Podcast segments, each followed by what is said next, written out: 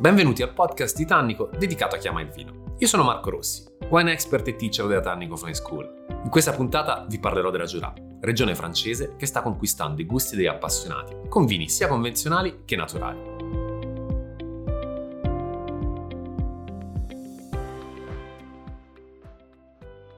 Da Salins-les-Bains a Saint-Maur, quindi dal punto più a nord fino al punto più a sud della Jura vitivinicola, corrono soltanto 80 km, quindi in poco più di un'ora si riesce ad andare da un punto all'altro andando a tagliare, quindi vedere completamente la regione. Non ci dobbiamo però far ingannare da quella che è una piccola dimensione, perché in realtà la Jura è estremamente concentrata per quanto riguarda proprio l'aspetto vitivinicolo. Abbiamo addirittura 7 denominazioni.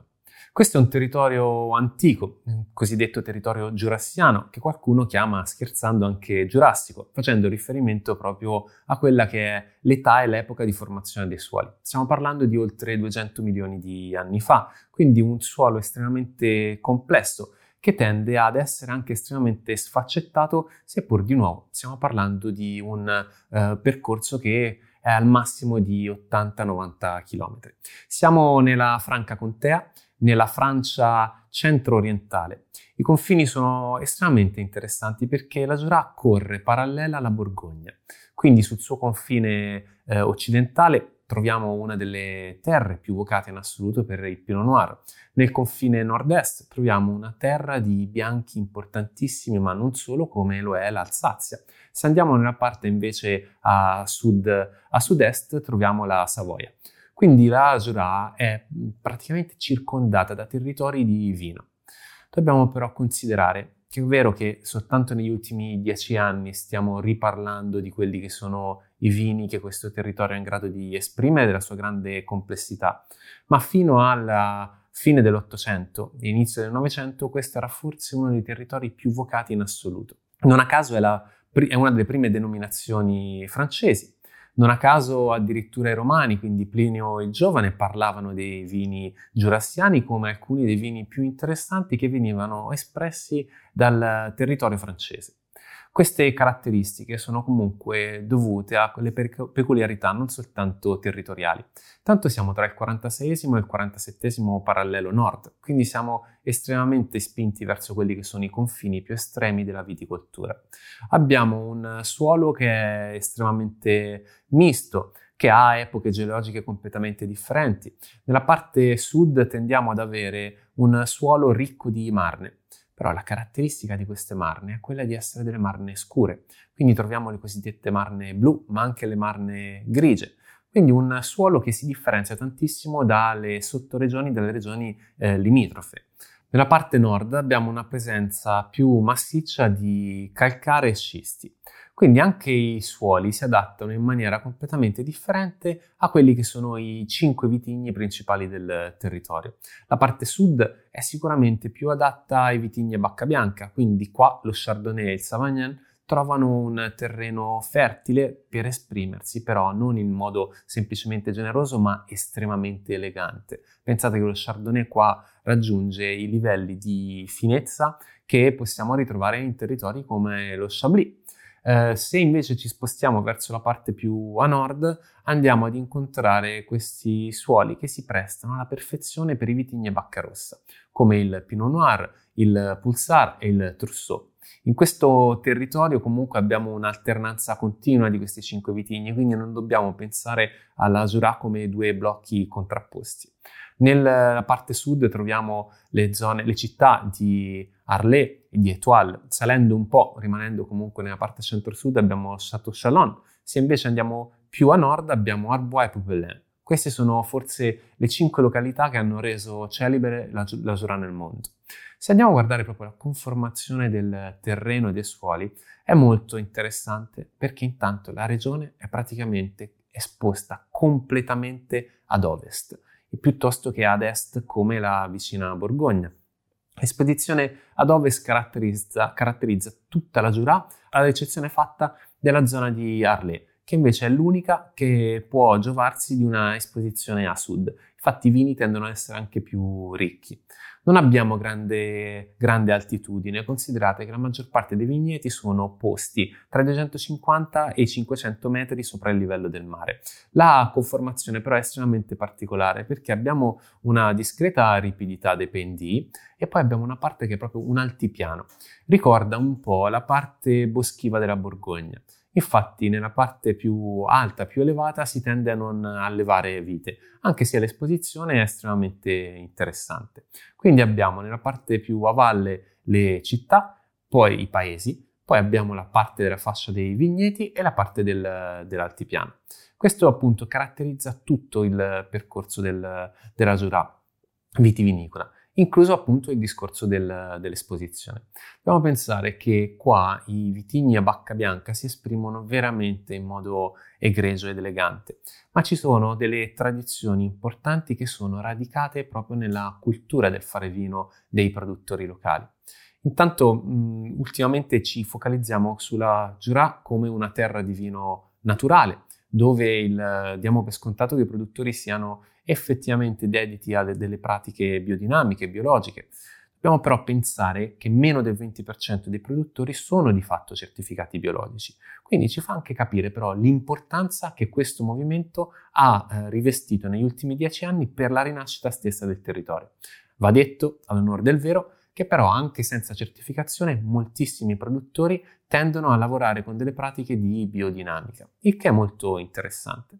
La Jura era uno dei territori più vitati in assoluto della Francia. Oggi abbiamo soltanto il 10% dei vigneti che avevamo a fine 800. Dobbiamo considerare appunto che la fillossera prima, che è stato uno dei flagelli più grandi in Europa, andando a distruggere quasi il 90% dei vigneti europei, e non ha graziato ovviamente la Jura, e poi la prima guerra mondiale e la seconda guerra mondiale hanno veramente compromesso quello che era il lavoro in vigna. Andandolo a compromettere, la popolazione si è dedicata ad altri tipi di attività. Questa nuova rinascita la dobbiamo però ad una consapevolezza, ma anche a due movimenti, uno più legato ai tradizionalisti e uno più agli innovatori. Il personaggio che forse delinea e segna un confine netto tra questi due movimenti è rappresentato da Pierre Overnoy, che è arrivato a innovare andando a ricolmare le botti, perché in Jura si era soliti lavorare soprattutto sui bianchi e con l'uva Savagnin principalmente a botti scolme, andando quindi a lasciare evaporare un po' di vino, potendo quindi giocare con delle ossidazioni. Si cercava di andare a sviluppare un velo, tipo la flora dello sherry per intenderci, un velo di batteri e lieviti che permetteva al vino di traspirare, avendo quindi un gioco di ossidazione controllata con l'ossigeno. Ecco, Overnoy ha tracciato una linea andando a ricolmare le botti, cercando quindi di portare vini con caratteristiche molto diverse. I vini più tradizionali tendono a essere molto complessi, tendono a essere vini più gastronomici, a volte anche molto difficili, mentre i vini della nuova generazione, ora, quando parliamo di Overnoy comunque stiamo parlando degli anni 60, quindi non stiamo parlando di un'epoca molto recente, quindi è già da lì che vediamo la prima rivoluzione, ecco, sono vini più floreali, vini più freschi, più di facile beva. Questo territorio, il clima stesso, è molto molto particolare, perché l'estate è caldissima, l'autunno tende ad essere estremamente soleggiato con temperature medie rispetto alle zone limitrofe assai elevate, ma la vendemmia comunque arriva a novembre, quindi è una vendemmia decisamente tardiva ed è una vendemmia non semplicissima per alcuni tipi di vitigni. L'inverno è estremamente freddo. Se pensiamo ai vigneti della Jura non possiamo non pensare alla neve, perché effettivamente lo scenario proprio da cartolina che ci ritroviamo è questo. L'inverno è freddo, è rigido, anche per la vite non è poi così semplice riuscire a resistere, ma di fatto il gioco di clima completamente differente rispetto a quello della Borgogna o quello dell'Alsazia oppure allo stesso della Savoia permette delle espressioni dei vitigni principali che sono il Savagnin, lo Chardonnay per quanto riguarda i bianchi, poi abbiamo il Pinot Noir, mutuato ovviamente dalla vicina Borgogna, il Poulsart e il Trousseau, ecco, gli permette di esprimersi in maniera unica. Forse il vero valore che oggi possiamo riscontrare in questo territorio, oltre una coscienza collettiva molto forte, un'idea chiara del fare vino, vino da un retaggio storico, culturale, antichissimo, è il fatto proprio di avere un'identità data dal terroir. E oggi che abbiamo la necessità di andare a capire i territori e vedere come quelli si specchiano attraverso il vino, forse la Jura rappresenta l'eccellenza vera e propria.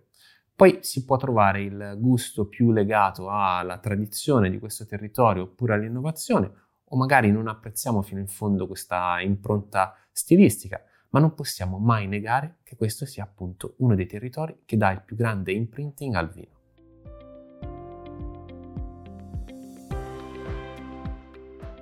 I vignaioli della Jura.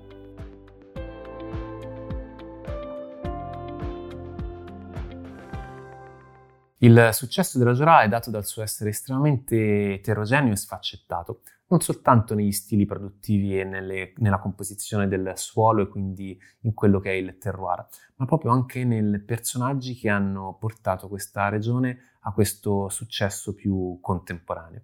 Molti dei produttori hanno avuto la possibilità di andare a confrontarsi con i grandi territori e le grandi regioni di Francia. Basti pensare a Alice Bouvet, che ha avuto la possibilità di confrontarsi anche con Bordeaux, che concettualmente forse è proprio agli antipodi di quello che è il vino espresso dalla Jura. Però Alice ha fatto un tesoro delle esperienze, e come lei, per esempio, Pierre Overnoy, che è stato forse il primo negli anni 60 ad andare fuori, andare a Beaune, andare quindi in Borgogna, a confrontarsi con il Pinot Noir, confrontarsi con quello che anche che era un momento di leggera standardizzazione del vino, per tornare e capire fino in fondo quello che poteva essere lo specchio del terroir Jura all'interno del calice. Ci sono però anche produttori che hanno scelto di arrivare da fuori, proprio nella consapevolezza che questo territorio aveva delle unicità molto marcate, molto forti. Basti pensare a Kenjiro Kagami, quindi aveva proprio l'obiettivo, l'ingegnere giapponese, di andare a specchiare il suolo, la composizione del suolo, quelli che sono gli aspetti anche climatici e la sua visione del vino all'interno del calice, e ci è riuscito probabilmente alla perfezione. Queste sono alcune delle motivazioni per cui troviamo oggi un grande successo, ma dobbiamo anche pensare a quanto è eterogenea l'espressione della Jura nei vini, perché oltre al discorso delle denominazioni, quindi vediamo quelle che sono le denominazioni più territoriali, legate quindi anche ai villaggi, ai comuni. Al nord troviamo Arbois con la sua espressione sui vitigni a bacca rossa, soprattutto sul Poulsart, ma anche sul Trousseau. Poi se scendiamo nel centro-sud troviamo Chateau Chalon, che si esprime con il Savagnin principalmente e con il Vin Jaune, quindi il vino giallo, vino ossidativo, che nasce dalla fermentazione e dall'affinamento in botti scolme, lasciando quindi il vino evaporare e lasciando il tempo di andare a sviluppare un velo di batteri e lieviti che andrà a modulare un'ossidazione cosiddetta controllata per dei vini estremamente antichi. Abbiamo poi la parte a sud con Arlay e Étoile, dove lo Chardonnay, per esempio su Étoile, è il vitigno principe, che va a esprimere dei vini che sono di un'eleganza assurda, che ricordano addirittura il Chablis. Ecco, in realtà questa eterogeneità è rappresentata anche da movimenti differenti. Abbiamo i tradizionalisti e gli innovatori. Quando parliamo di innovatori, però, non dobbiamo pensare a un qualcosa di estremamente moderno e contemporaneo, perché stiamo parlando già degli anni 60. Il ritorno di Overnoy ha portato le botti ad essere colmate e a non lavorare quindi sull'ossidazione controllata, ma a cercare di valorizzare al massimo il vitigno nella sua espressione più fine. Quindi i tradizionalisti tendono a fare vini più strutturati, più complessi, anche un po' più difficili spesso al sorso, mentre gli innovatori tendono a rendere più snello, più leggero il vino, giocando anche molto di più su note floreali, e questi sono un po' i due movimenti che si sono contrapposti. Ma se parliamo di Jura dobbiamo anche vedere proprio gli stili legati alle AOP, quindi alle altre denominazioni. Abbiamo da un lato il marc, quindi la cosiddetta grappa, che è un distillato.